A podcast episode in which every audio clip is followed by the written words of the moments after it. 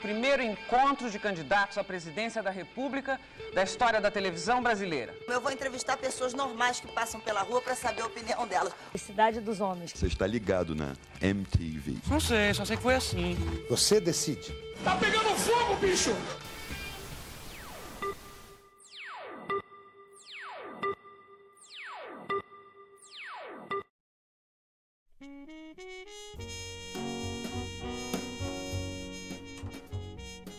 Noite, ouvintes da Rádio.UFSC. Começa agora a primeira edição do RPTV. Um programa sobre as atrações da TV brasileira que, de alguma forma, marcaram época. Nessa edição, falaremos sobre o programa TV Mulher, transmitido pela Rede Globo de 1980 a 1986. Eu sou Júlia Belei. Eu sou Cíntia de Oliveira. E eu sou Maiara Santos. E agora você fica com a reportagem de nossos colegas Bernardo Ebert e JVC Monteiro.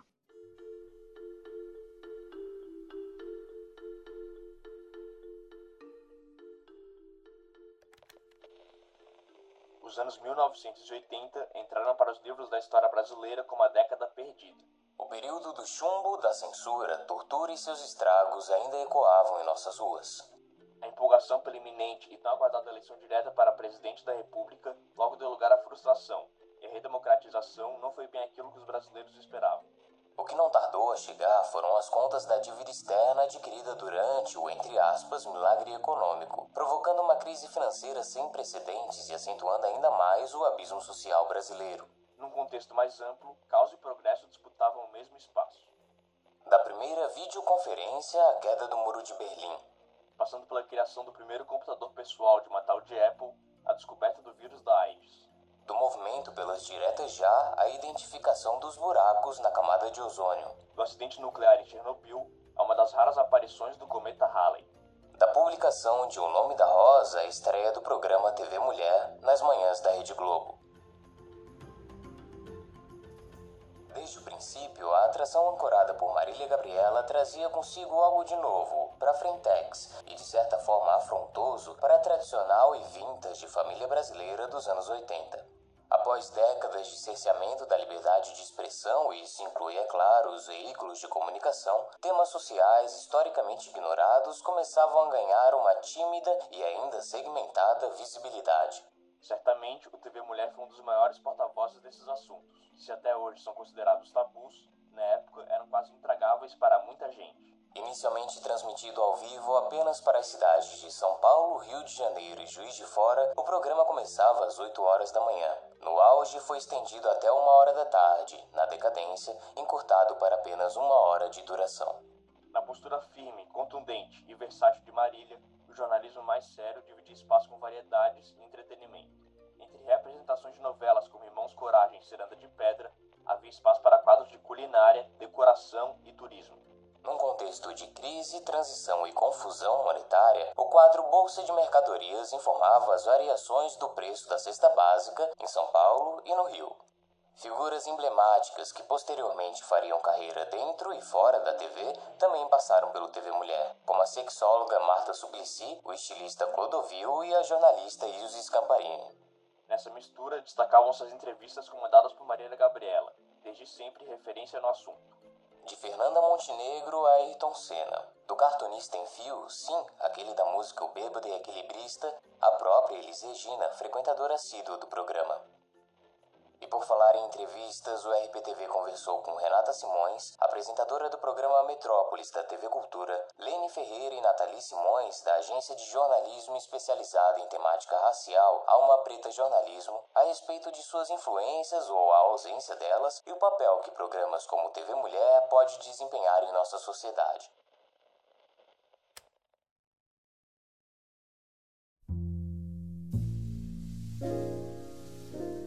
Sou Renata Simões, queria agradecer ao RPTV por esse convite. Eu sou nascida em 77, então até os 10 anos, que é 87, foi o auge né, desses programas femininos. TV Mulher, enfim, é, acho que é o mais marcante. Eu até fui ver, assim, fui googar, encontrei um abre da Marília Gabriela em 1980 genial e atual, né, que é um pouco sempre assustador. Bom dia, São Paulo. Bom dia, Rio. Bom dia, Minas Gerais. Com chuva, sem chuva, com entendidos e mal entendidos, as mulheres se reuniram em congressos e debates para discutir seus problemas.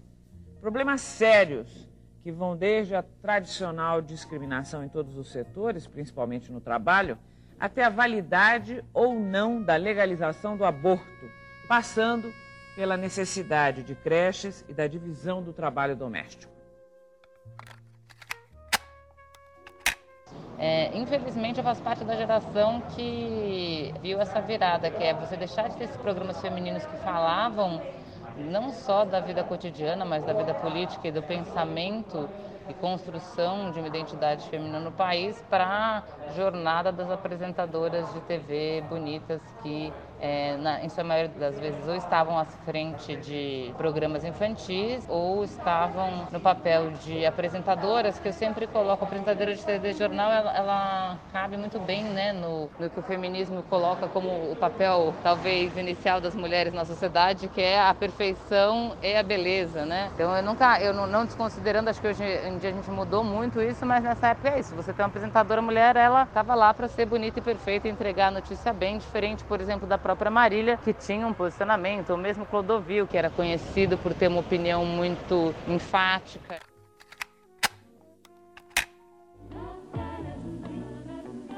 Tenho 24 anos, sou solteiro e trabalho fora, numa agência de publicidade. Por isso tenho que andar muito bem vestida, mas não posso gastar muito. Uso muitas saias e vestidos. Tenho vários de comprimento próximo à canela. Devo mesmo subir a bainha e reaproveitá-los? Qual é o comprimento ideal de saias este ano? Também não posso usar saltos muito altos devido ao cansaço. Então, mais uma pergunta. Qual o salto mais elegante e menos cansativo?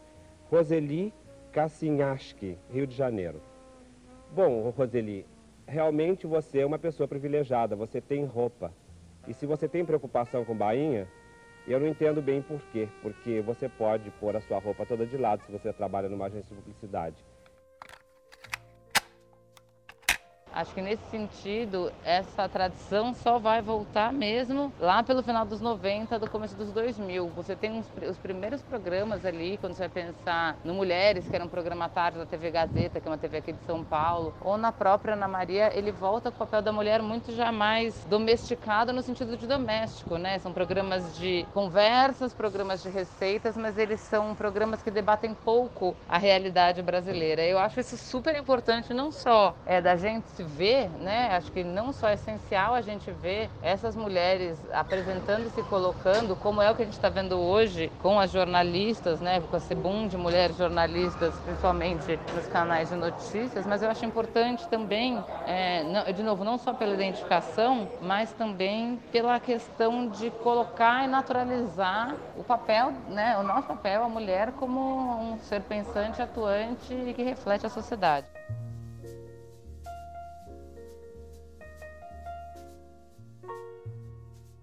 Oi, boa noite. Que prazer participar dessa atividade, que prazer poder falar um pouquinho sobre a minha trajetória como jornalista negra, né, pernambucana, nordestina. Então, a gente nunca teve, pelo menos eu não tenho muita recordação de haver na televisão, né, no telejornalismo especialmente, que é aquele que entra nas nossas, casas todos os dias, é, muitas referências pretas fazendo jornalismo televisivo, por exemplo. É, na minha infância, eu e minha irmã, a gente sempre brincou juntas, muito, brincamos muito juntas e a minha brincadeira preferida era encenar que eu era uma jornalista do Jornal Nacional. A gente pegava a caixa de papelão, eu colocava um monte de papel em cima, porque eu sempre via é, que tinha, né, os, os antes, antigamente tinha papel na bancada, hoje em dia é tudo no, num televisor, enfim, hoje em dia tem toda uma tecnologia. É, mas na época eu lembro muito que a gente botava papel na caixa e aquela caixa era como se fosse nossa, nosso balcão a nossa banca de trabalho, a nossa bancada de trabalho. Desde então eu fui nutrindo esse desejo de ser jornalista. Eu tive um tio de criação, um homem branco que era irmão de criação da minha mãe. Minha mãe foi criada por uma família branca que adotou ela e ele era jornalista e lia muito. Então a grande referência que eu tinha de jornalismo era esse homem branco letrado que eu, eu convivia na minha infância. E da televisão, o que eu tenho a memória de uma mulher negra especialmente, é Graça Araújo. Eu acho que aqui em Pernambuco, Graça Araújo é, é a grande dama né, do jornalismo pernambucano que faleceu, mas que desde pequena, assim, me lembro de, assim, ainda muito mocinha de, da Graça Araújo no, na TV Jornal apresentando o, um telejornal e eu dizia, pô, que massa que Graça Araújo tá aí, sabe? Assim, eu não, eu não tinha a consciência de raça que eu tenho hoje, mas naquela época isso foi importante.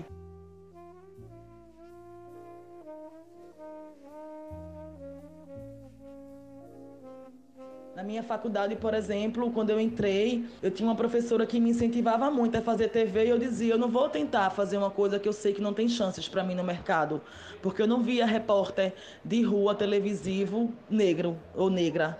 Então eu sempre achei que aquilo ali não era para mim. Por isso que eu também, né, eh, me encaminhei para o impresso. Assim, eu achava que no impresso, embora todo, todo mundo dissesse que eu era muito boa de vídeo, porque eu falava bem, porque eu sou desenvolta na fala, mas eu nunca me vi nesse lugar, sabe, de TV, porque eu achava que não era um lugar para mim.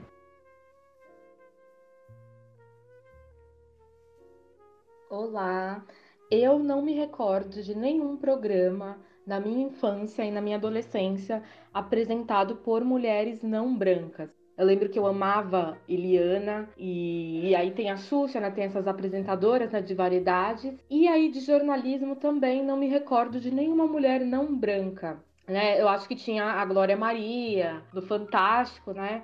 Mas eu não consigo me lembrar de outra pessoa.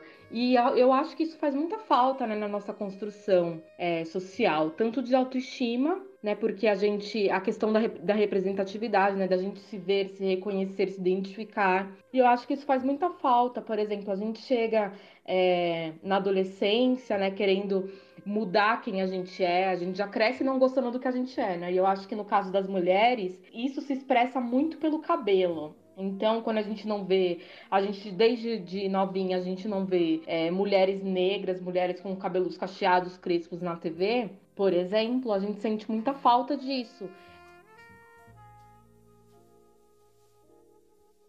E aí, quando a gente chega na faculdade de jornalismo, e aí a gente tem esses exemplos né, do mercado extremamente branco, a gente percebe essa falta que isso faz também para que a gente se enxergue dentro do mercado. Né? Eu, por exemplo, até me formar, eu tinha medo de nunca conseguir emprego na área né? Então é uma coisa muito muito séria, porque eu sabia que eu não era, eu não tinha esse perfil de jornalista, né? Aquela questão de, de boa aparência, sabe?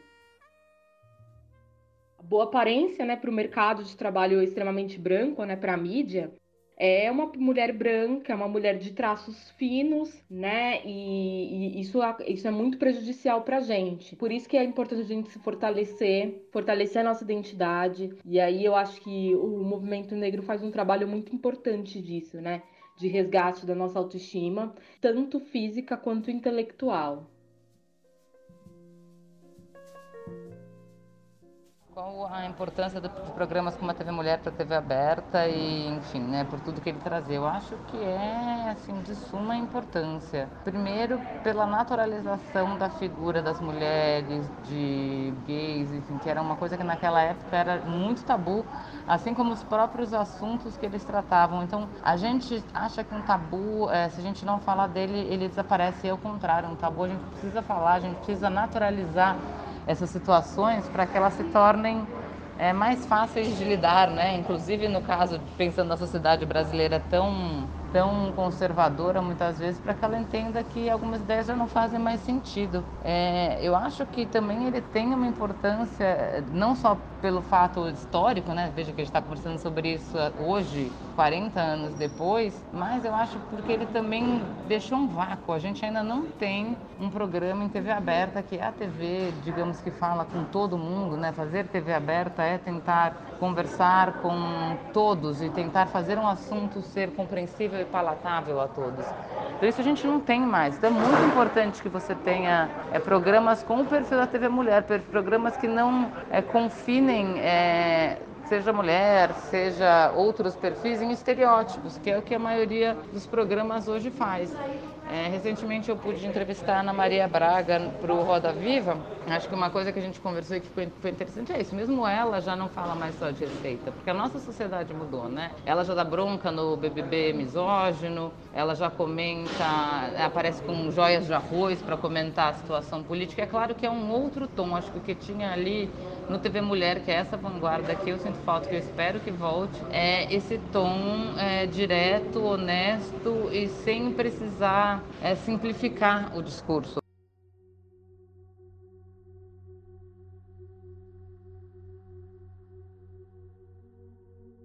Eu queria colocar uns pontos aqui, principalmente sobre o papel da Marta Suplicy, o quadro que ela tinha na, na TV Mulher sobre comportamento sexual. É, eu acho que ele era um exemplo nítido, na verdade, da importância dessa, desses recursos informacionais para as mulheres da época na televisão. É, ela falava sobre, sobre, diversos assuntos, como o orgasmo feminino. É, ela foi muito criticada por usar a palavra vagina em TV aberta, né? E eu acho que, que essa perspectiva de informar, de conscientizar o público feminino sobre esses assuntos tabu que não eram falados nunca para elas na sociedade, ajudou a vida de muita gente. É, tem uma, um vídeo da Marta Suplicy falando sobre, sobre essa época e as cartas que ela recebia das telespectadoras, que eu achei muito interessante. Eu poderia dizer que aquele programa TV Mulher foi antes e depois para a mulher brasileira, é, em relação à sexualidade, mas principalmente em relação à condição da mulher. Se você for pensar, foi 1980, era tão atrasado tudo que a gente o vendo hoje parece que não, não pode ser verdade, mas é. A mudança foi gigantesca, muito rápida, né? É, tinha cartas de mulheres dizendo que bom que você está dizendo que eu posso servir meu marido e sentar na mesa junto. Quando eu lia coisas desse tipo, eu falava, mas o que, que é isso? Então eu fui percebendo que eu não tinha nenhuma ideia do Brasil. Eu tinha uma ideia do meu estado, da, do, do local que eu vivia, de onde eu frequentava. E do Brasil profundo, eu ignorava. E eu fui aprendendo sobre o Brasil. Isso foi muito rico para mim. Eu trouxe alguns estudos para ilustrar a importância do diálogo sobre esses tabus, sobre esses assuntos. É, um estudo é, é de, de universidades norte-americanas que foi publicado na revista Archives of Sexual Behavior, em 2018, com dados de que é, as mulheres chegam ao clímax somente 65% das vezes que mantêm relações. É, teve uma pesquisa aqui do Brasil que foi feita online pela Prazerela, que é um tipo um portal de suporte a essas mulheres que sobre, sobre sexualidade, né? etc. Eles entrevistaram 1.370 mulheres brasileiras é, com uma predominância do sul e sudeste do país, com 29 perguntas sobre diversos aspectos da sexualidade feminina.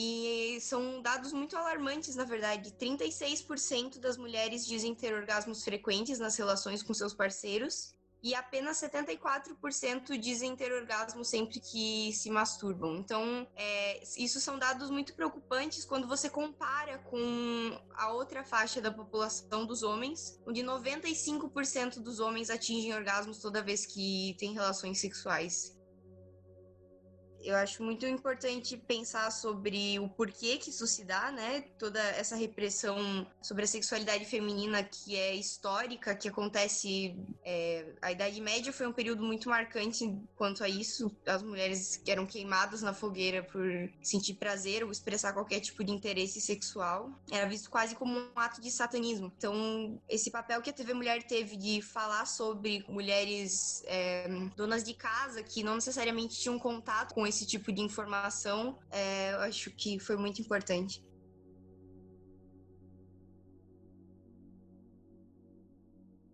Acho que é legal pensar que a gente vem de um contexto dos anos 60, mas dos anos 60 até os anos 80 a gente está na, na, segunda onda do feminismo, né? Ali nos anos 60 tem a criação da pílula anticoncepcional e ali pela década de 70 ela se populariza, né? Até no Brasil, mais nas classes médias e a segunda onda do feminismo ela é bem Ela reivindica basicamente essas questões de direito ao prazer, da sexualidade, da liberdade, vem de encontro a esse contexto, assim, dessa, dessa reivindicação do prazer, da sexualidade, da, do direito ao orgasmo, dessa questão do pessoal também ser político, né? E acho bem importante mesmo a questão da Marta Suplicy ali, o quadro que ela tinha, né, antes de, de virar política. E ela até fez um livro sobre isso que ela tirou da, do programa, mas eu acho até engraçado, porque é, tipo, ela depois do programa é a primeira vez que ela tem contato, tipo, com as reivindicações de mulheres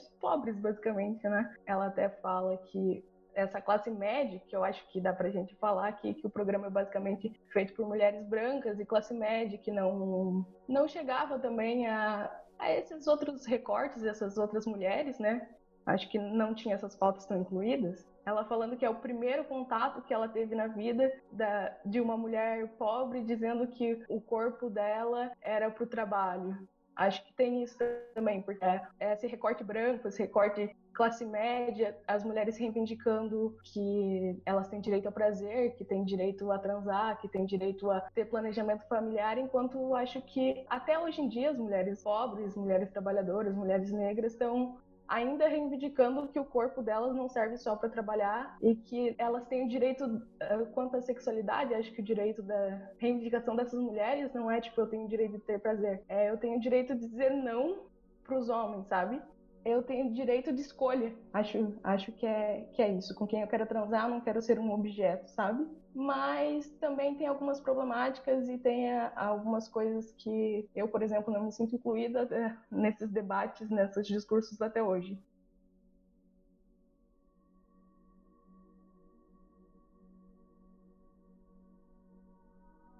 Cara, eu acho que também tem que ter. A gente tem que ter também uma conscientização de que o programa é, é antigo, né? O, o mundo era diferente, com certeza, naquela época, e, e eu acho que ainda não era suficientemente acolhedor, sabe? Eu acho que ainda tinha estigmas e ainda tinha muitos é, estereótipos ainda que a gente, que a gente vê. É, mas isso que sobre, tipo, eu tava pensando sobre a, as donas de casa da época, né, que assistiam ao programa e talvez se encontrassem em algum tipo de relacionamento abusivo ou em alguma situação abusiva no geral perante ao seu companheiro dentro de casa. Eu, eu imagino que, que esse tipo de programa apesar de não solucionar a parte mais difícil, né, que é a parte do homem, é, acaba conscientizando mais essas donas de casa a talvez fazer algo para tentar sair dessa situação, apesar de ser muito difícil, né, a gente sabe. Mas o conhecimento, quando chega na mão das pessoas, é, eu acredito que faça assim a diferença, sabe? Quando você percebe a situação que você está inserida devido a, sei lá, um programa de TV que, que te mostrou o que estava acontecendo, ou enfim, acho importante. A TV ela sempre foi muito mal vista enquanto meio de comunicação, né? Eu, eu, percebo, até mesmo dentro do nosso curso, assim, ela é muito mal vista. Eu fui uma pessoa que trabalhei durante bastante tempo com tele. É, não gosto de tele, nunca gostei. e só que ela é muito mal vista, só que ela tem um alcance muito grande se a gente parar para analisar e ver pela questão de que o Brasil, em vista de outros locais, é um país que tem muita gente abaixo do nível da, da pobreza, é, só 47% da nossa população tem acesso à internet. Tipo, na nossa bolha parece que todo mundo tem acesso à internet, parece que todo mundo tem celular, e quando na realidade isso não é nem perto da realidade. E isso é um dado de 2017, tipo, três anos atrás, não faz tanto tempo assim. Então, eu acho que a gente não consegue reconhecer a televisão televisão como o principal meio de comunicação, porque de fato ele é, sabe? E a gente acha que, não sei, pelo menos é a minha percepção, assim. A gente, enquanto comunicador, enquanto jornalista, a gente sempre acha que o que a gente produz é mais importante do que os outros, os outros materiais, quando na realidade não é verdade. Se a gente parar pra pensar que, por exemplo, uma dona de casa assiste o jornal esperando a novela começar e não porque ela quer assistir o jornal, talvez a novela ela tenha um, um caráter informativo muito melhor do que o nosso. E aí, às vezes, eu paro é, e fico pesquisando algumas coisas assim sobre novela novela, não acompanho, porque faz muito tempo que eu não assisto TV. Mas assim, eu paro e pesquiso algumas coisas, vejo algumas polêmicas de vez em quando quando aparecem no Twitter e tal. E aí eu vejo que, tipo, as próprias novelas elas já estão criando esse caráter informativo, assim. Elas estão tentando incluir várias coisas em forma de educar as pessoas em relação a determinados assuntos, assim, sabe? Então, eu acho que a gente tem esse déficit de reconhecer essa característica informativa da televisão, mas informativa de um, de um fluxo informacional muito maior do que, por exemplo, a internet, ou o rádio, ou o impresso, ou qualquer coisa do tipo, sabe?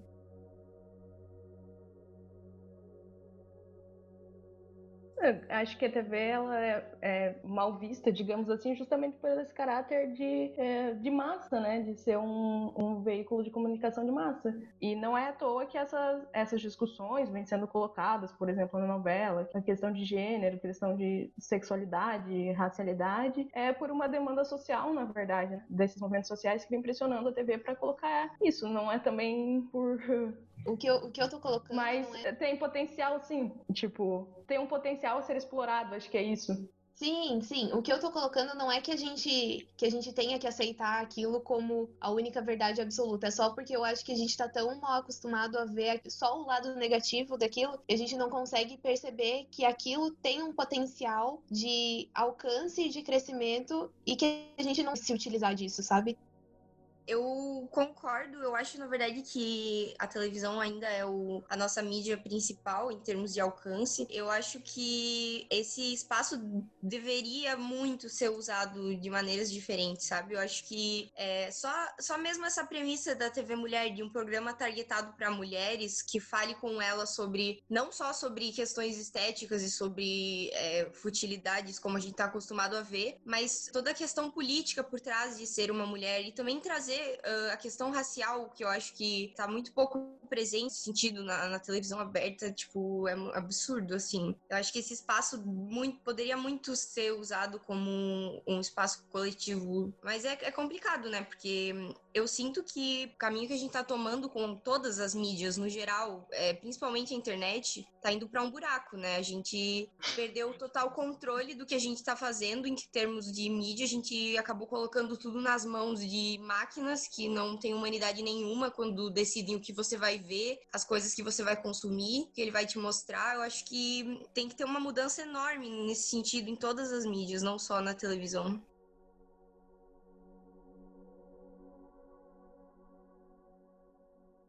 Mas qual será o legado que a TV Mulher deixou para a televisão aberta brasileira? O RPTV volta já. 1212 Rádio.UFSC. É rádio e ponto. Rádio.UFSC. Para acompanhar nossos programas ao vivo, curta nossa página no Facebook facebook.com barra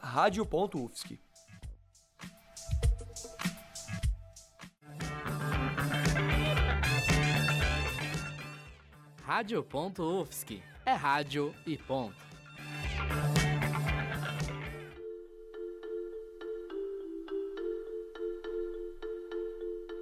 Bem-vindos de volta. Nesse bloco, vamos analisar como está o cenário atual para as mulheres que estão à frente e atrás das câmeras de televisão. E quanto às redações de jornalismo, o que será que mudou? Se mudou dos tempos de TV Mulher para cá? JVC e Bernardo tentaram entender um pouco mais sobre esses e outros assuntos.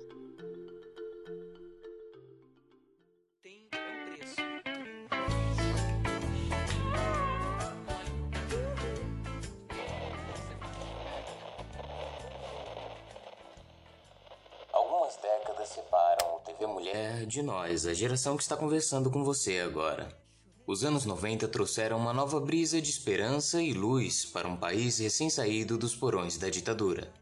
Tivemos desde a ascensão de uma galera vinda dos sindicatos do ABC paulista a eleição direta e democrática de um presidente galã e charlatão.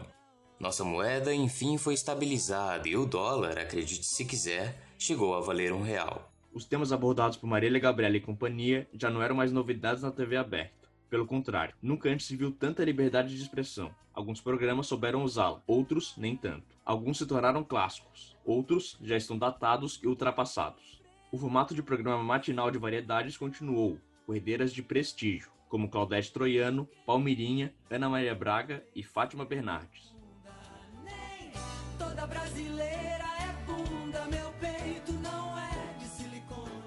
Apesar do impacto do TV Mulher, sua coragem complexidade ficarem marcados ao ponto de estarmos falando sobre ele, depois de tanto tempo, alguns grupos e aspectos sociais brasileiros continuam não sendo contemplados sob os mesmos holofotes.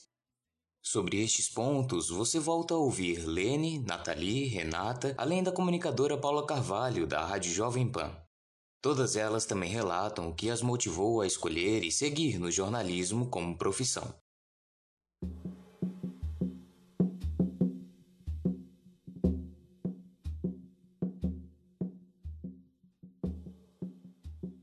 Eu me formei faz pouco tempo, né? Eu me formei em junho de 2019. Então eu não tenho tanta experiência assim, né? Não tenho uma experiência de ter passado por várias redações. Mas desde estagiária eu já senti essa dificuldade, né? Desde a época de procurar estágio, eu já senti uma dificuldade de ingressar no mercado de trabalho, mesmo sabendo que eu tinha, modéstia à parte, né? Que eu tinha qualidade, que meu trabalho era bom, que meu texto era bom. É, e, mas eu vejo, assim, que agora algumas coisas estão mudando, né? Muitas vezes as mulheres se unem, né? criam, é, eu não sei se o nome é coletivo, mas dentro das, das próprias empresas, para que elas sejam tratadas com o respeito que elas merecem. Né? A gente tem dados também sobre assédio no ambiente de trabalho, nas redações. Eu acho que isso é muito importante também. Eu acho que a mudança, ela, ela é longa, né? Ela acontece a passos lentos. É importante, mas é uma mudança lenta. É, e especialmente para as mulheres negras, eu ainda acho que é muito mais difícil. É, a gente tem uma discussão de, da falta de representatividade dentro das redações redações, mas é, quando a gente fala da questão negra dentro das redações, né, dentro do jornalismo, dificilmente a gente faz esse recorte de gênero também, né? É, essa avaliação que eu tenho. Então, eu acho que a situação atual ainda tem muito que mudar. A gente está começando a ingressar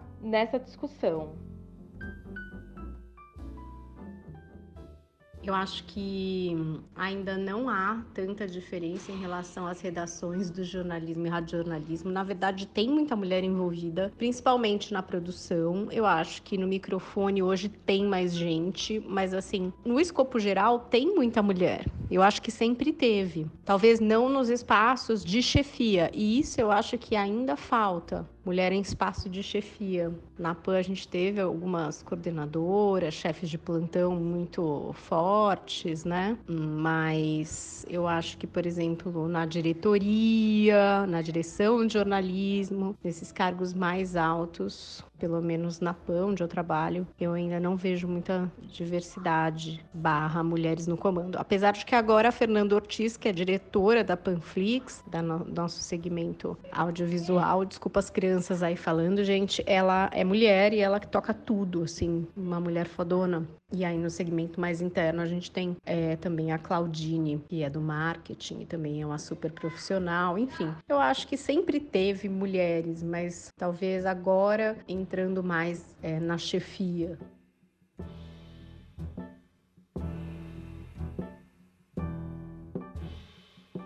A minha experiência em redação, embora tenha sido muito boa, porque eu tive a sorte de ter uma editora que era muito profissional e muito ligada né, com essas questões de direitos humanos, uma pessoa que já tinha muitos amigos e amigas no mercado, inclusive uma grande repórter especial aqui de Pernambuco, que é a Fabiana Moraes, uma das referências assim muito importantes que eu tenho. Ela era muito amiga da minha editora, então a minha editora ela tinha um olhar muito especial, né, para montar a equipe, e ela fez questão desde o início. Ela me conheceu na faculdade, ela sempre me achou uma boa aluna. Eu era eu me formei em jornalismo porque consegui uma bolsa do ProUni. E aí essa professora meu que, que me amadrinhou, que percebeu o meu potencial e me levou para redação mas mesmo assim eu era a única pessoa negra da minha equipe. Eu era uma das únicas pessoas negras da, da sala que eu ficava na redação. Eu contava no dedo, eu acho que tinha uns quatro, três ou quatro em, em setores diferentes, né? Espalhados em setores diferentes, pessoas pretas. E isso não foi legal porque eu me sentia inferior, eu não tinha quantidade de viagens que aquelas pessoas tinham, eu não tinha, eu não sabia falar inglês, eu não tinha carro, porque todo mundo, a maioria que trabalhava na redação tinha carro, tinha viajado, tinha várias experiências experiências que eu não tinha. É, e isso me frustrou muito. Em vários momentos quis desistir, em vários momentos eu achava que aquele, aquele mercado não era para mim, não era o lugar que eu queria, que eu deveria estar, porque não foi o lugar que foi reservado para mim. Mas aí, de certa forma, eu acho que essas dificuldades é, né, é, é, que existem na, na, carreira né, de jornalismo, de jornalista, acabam também fazendo com que a gente queira meio que se provar que é possível, né? Aquela coisa de ser duas vezes melhor se torna muito real, quando a gente tem que estar o tempo todo provando que aquela vaga é pra gente como a gente sim. Então, hoje, na minha época de redação, né, eu já saí de redação faz uns cinco anos, eram pouquíssimas pessoas pretas e hoje, né, devido a todos os debates que vêm acontecendo da, da população preta, né, dos movimentos negros estarem pressionando, né, e reivindicando a maior representatividade, você ainda percebe que existe hoje um número pelo menos um pouquinho, mas é muito pouquinho ainda, sabe? Mas existem hoje é, é, no mercado, mesmo que ainda muito pequeno, um número maior do que na minha época, por exemplo, que é isso, né? É, é não era quase ninguém, era quase quase zero.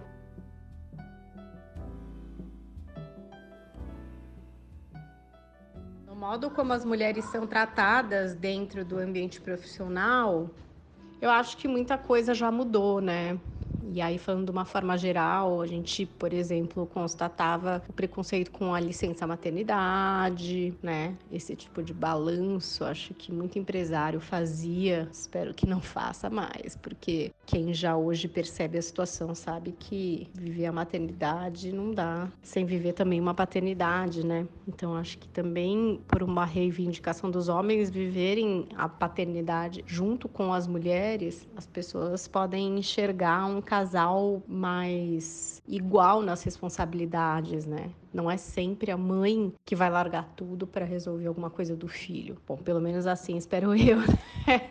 Tô falando um pouco também da minha experiência, mas eu acho que a geração mais jovem, pelo menos é isso que eu vejo, é muito menos Clube do Bolinha, Clube da Luluzinha. Eu acho que isso já existiu bastante. Então, os grupos de homens que saem pro happy hour e as mulheres que participam talvez fossem exceção. Eu vejo na geração mais jovem uma integridade, assim, de todos. Tá todo mundo junto, né? Dentro do gênero, da orientação sexual. Isso não é mais uma barreira para a geração mais jovem. Acho que realmente a gente está melhorando nesse aspecto.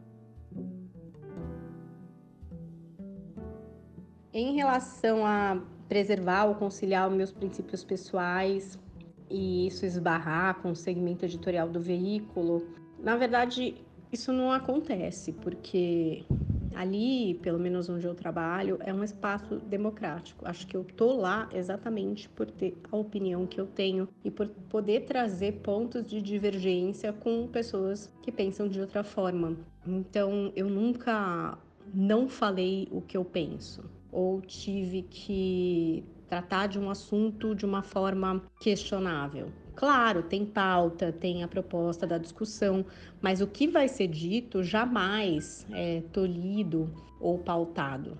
A opinião, ela é minha.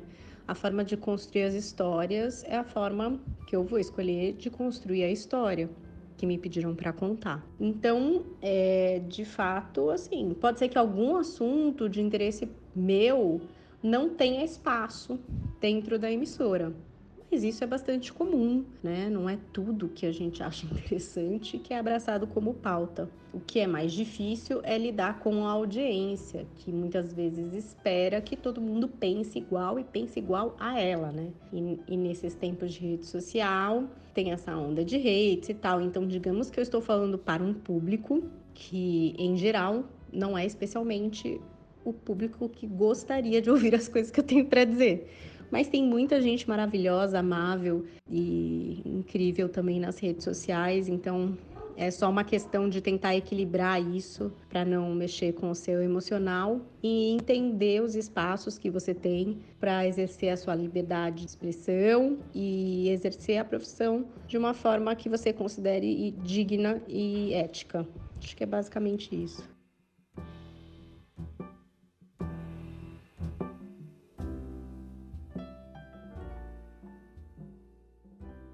Fez escolher o jornalismo como profissão? Eu acho que muitas coisas, né? Eu sempre gostei. Eu tive uma mãe jornalista Então acho que já tinha essa inspiração em casa, essa coisa de olhar né, os, os fatos acontecendo. Tem um amigo que ele define muito isso, né? A gente gosta de ir pra rua ver a história dos outros, buscar essa história e daí transformar ela em nossa, dividir com os outros. Então acho que eu tenho um grande prazer em, em, ser testemunha disso e refletir o tempo, sabe? Eu acho que essa questão de né, uma carreira que tem poucos espaços é, e oportunidades para as mulheres, eu acho que é isso. Acho que os, os espa o espaço de apresentadora sempre existiu por conta do que eu falei ali na frente, essa ideia de que o papel da mulher é o papel da beleza e da perfeição, né? E apresentadora é muito isso. Eu acho que o que a gente tem, e eu pude ver isso em redações, assim, essa virada do fim dos anos 90 para o começo de 2000, foi essa mulher é, começando a ser diretora de redação, coordenadora de pauta, sendo diretora de programas de entretenimento e jornalismo. E eu acho que eu sempre fui muito, como diz um amigo meu, eu queria lembrar a palavra que ele usa, que é isso, eu acho que eu fui, só fui, assim, sabe? Falei, não, não, não, me peguei nisso porque eu tinha muito esse sonho de ser jornalista. Eu tinha, ah, lembrei, meu amigo fala que eu sou meio petulante, então acho que eu nunca parei para pensar nos estereótipos e fui porque era meu sonho mesmo.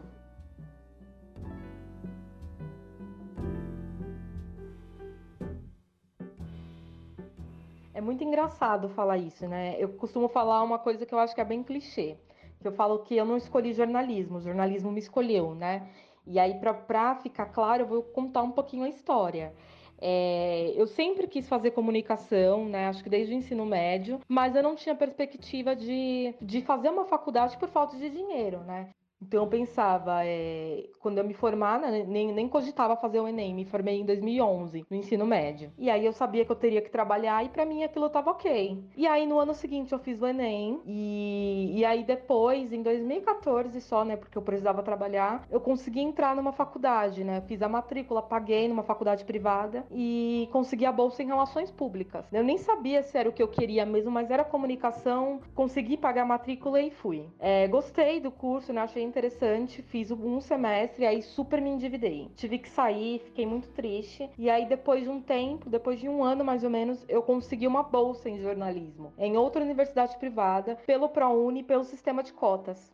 Acho muito importante dizer isso, né? E aí eu pensei, ah, é comunicação, né? Não, não, nunca pensei em ser jornalista, mas eu vou fazer, porque é uma oportunidade única, né? Eu tô sendo bolsista, se eu não gostar, não tô perdendo nada. E aí eu fui, tipo, foi amor à primeira vista, assim. É, desde as primeiras aulas eu gostei muito, e aí com o tempo eu fui me interessando mais e aprendendo mais, mas sempre tinha aquele pé atrás, né? Será que eu vou conseguir oportunidade na área, né? Porque é um mercado que para todo mundo que não é não tem berço né? Como diz, é, como dizem as pessoas da, as pessoas mais ricas, né? Para todo mundo que não tem é, indicação, né? Enfim, é mais difícil. Mas eu gostava e me dediquei, fiz estágio na universidade, procurei aprender, me dedicar e eu gostei bastante. Fui, fui me apaixonando, sempre tive interesse também por temas de relevância social.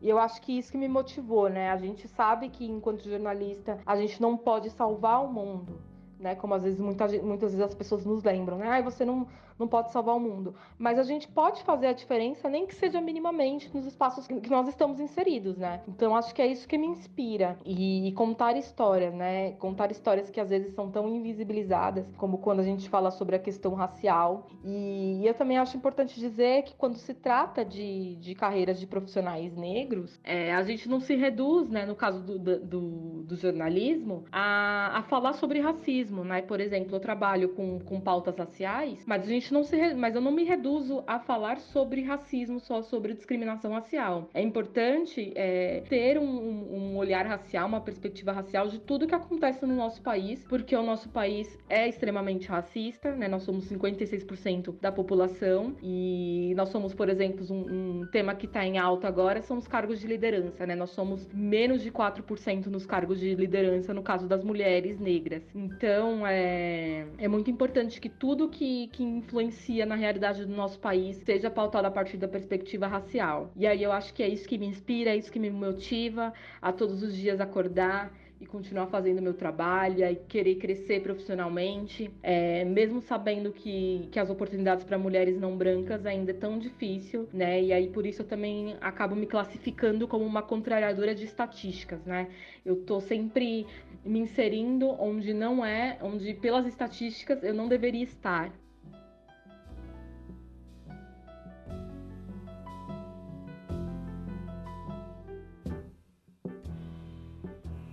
Eu escolhi o jornalismo como profissão porque é uma coisa que eu tenho desde muito cedo é um olhar muito apurado para o que está fora do lugar, para o que não está funcionando. Talvez porque sou virginiana também, tenho essa coisa muito observadora de querer que as coisas funcionem e a sociedade não funciona quando não está bom para todo mundo. Então, se não tá, se não tá bom para todo mundo, a gente tem que fazer alguma coisa para melhorar. Então, desde pequena, eu sempre fui muito reivindicadora. Na sala de aula, eu sempre fui aquela que dava opinião, que me fudia. Ninguém falava o que pensava, só quem falava era eu. É, todo mundo combinava, não, quando a professora chegar, a gente vai fazer e vai acontecer. E quando a professora chegava, ninguém falava. Então, eu acho que essa inquietação por injustiças. Então, se uma amiga minha na escola ela apanhava, ou se a mãe dela tinha feito alguma coisa com ela que eu achava que era errado, eu sempre tentava intervir, eu sempre tentava buscar, de algum modo, é, é, ajudar essa pessoa. E eu acho que o jornalismo, ele para mim tem sido essa ferramenta, sabe, de conseguir construir, ajudar minimamente a construir uma sociedade mais sadia, né, uma sociedade mais saudável para todo mundo, mais igual, é, mais justa, né. Eu acho que o jornalismo, para mim, é o que me move, inclusive, como pessoa, assim, né, para além de só pagar minhas contas hoje, que a gente sabe que nem sempre paga tanto, é, mas eu acho que ele traz uma satisfação pessoal muito grande na medida que a gente consegue contribuir um pouquinho para mudar realidades desiguais. Eu acho que o jornalismo tem sido é, muito importante para conseguir continuar, inclusive acreditando que é possível promover mudanças, é, é possível é, é, levar mais conhecimento, informação e empoderamento para quem não tem, né? para quem está à margem, para quem não, quem não sabe nem o que é direito humano.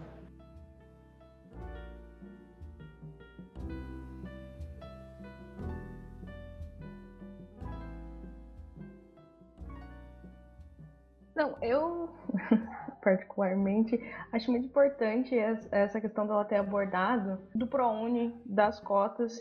E eu acho que é isso, né? A gente tem que debater, tem que discutir como as mulheres negras, como pessoas pobres acessam, acessam a universidade, acessam a, a carreira de jornalista e como é que pode fazer para mudar as redações, né? Eu acho que é isso, a gente tem que discutir, tem que debater, mas é, no final pressão, no final é ação afirmativa, no final é eleição de governos progressistas que fomentem ações públicas que possam inserir as pessoas, essas pessoas que não são brancas, que não são homens, que não são ricos, não são de classe média, na universidade, que é um lugar muito excludente, que é muito difícil para quem não, quem não se encaixa nesse padrão estar, para conseguir fazer mais para frente alguma coisa diferente, para conseguir fazer um jornalismo diferente, para não não só incluir as pessoas, né, mas isso, fazer com que elas estejam lá plenas trabalhando em todos os lugares e falando sobre todas as coisas que elas quiserem, sabe?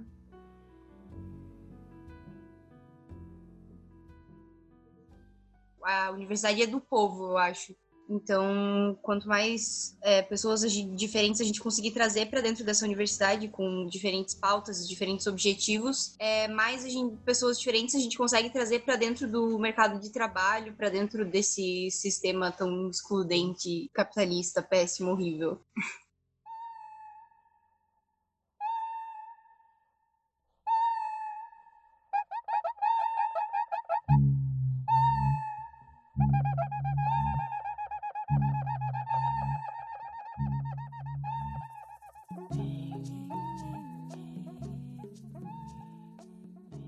O RPTV dessa semana vai ficando por aqui. Apresentação por Cíntia de Oliveira, Júlia Belei e Maiara Santos. Reportagem por Bernardo Ebert e JVC Monteiro. Edição por JVC Monteiro. As músicas utilizadas e não utilizadas nessa edição estão disponíveis em uma playlist especial do RPTV no Spotify. Nos acompanhe também pelo Instagram, rádio.televisão. Agradecimento especial às entrevistadas Renata Simões, Lene Ferreira, Nathalie Simões e Paula Carvalho. Para a realização deste episódio foram utilizadas sonoras do programa TV Mulher da Rede Globo. Rádio.UFSC. É rádio, é um pouco de TV também e ponto.